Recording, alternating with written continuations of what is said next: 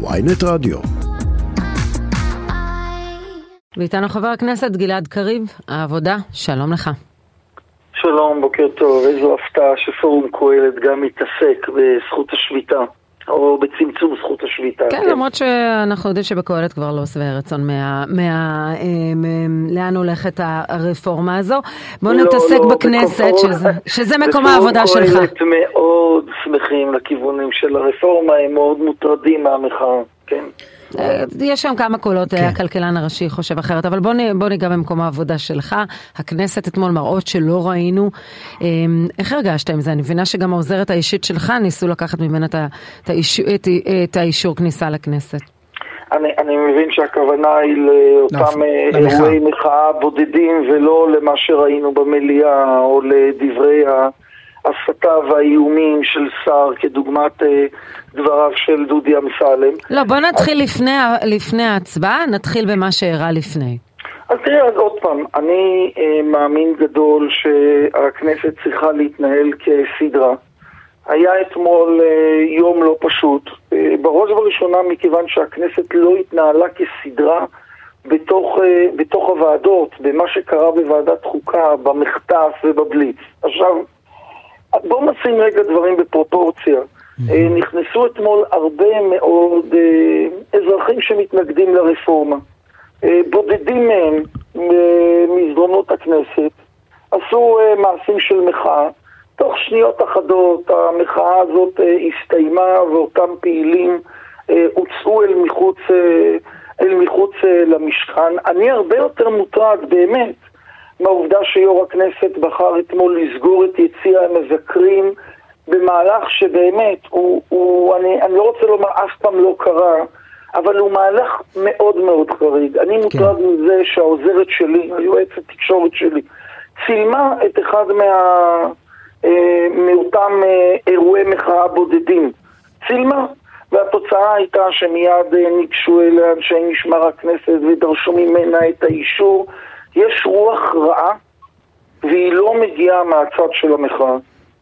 אבל אתה יודע, אם הצד השני היה מביא מוחים אל תוך הכנסת שמנסים לחסום את, אה, את, את אה, כניסת חברי הכנסת למליאה, אתה היית מתראיין אצלנו בבוקר ואומר זה קפיטול. אז אני רוצה, לא, ממש לא. ממש ממש לא. תפסיקו להשתמש ב... נאמר בלשון רבים. אני מציע להפסיק להשתמש בדימוי הזה, אין, אין בינו לבין uh, המציאות שום, uh, שום קשר.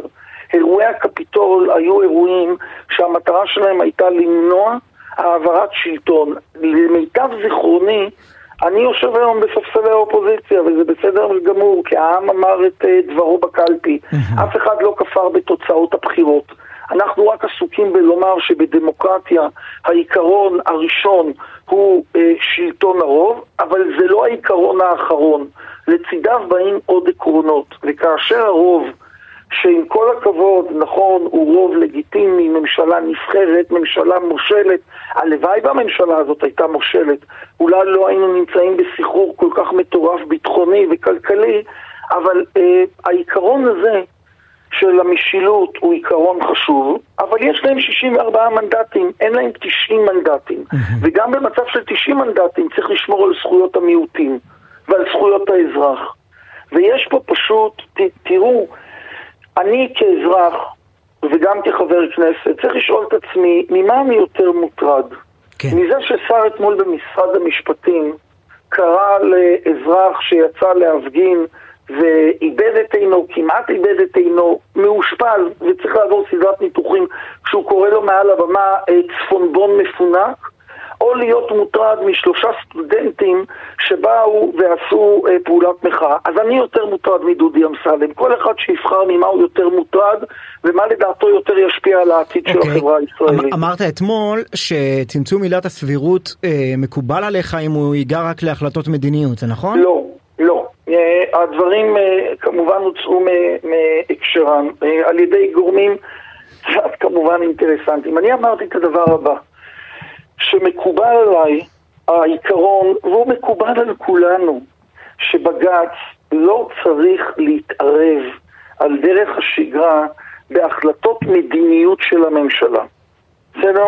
אני גם טוען שכשבודקים את זה, בג"ץ כמעט ולא יתערב בהחלטות מדיניות של הממשלה.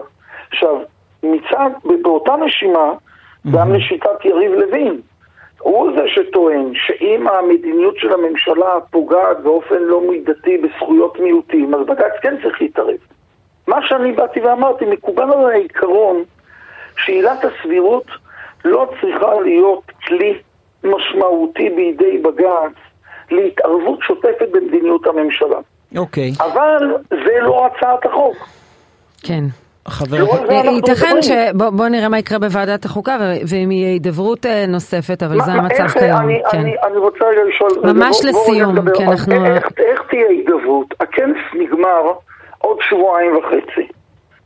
יש פה בליץ של חקיקה.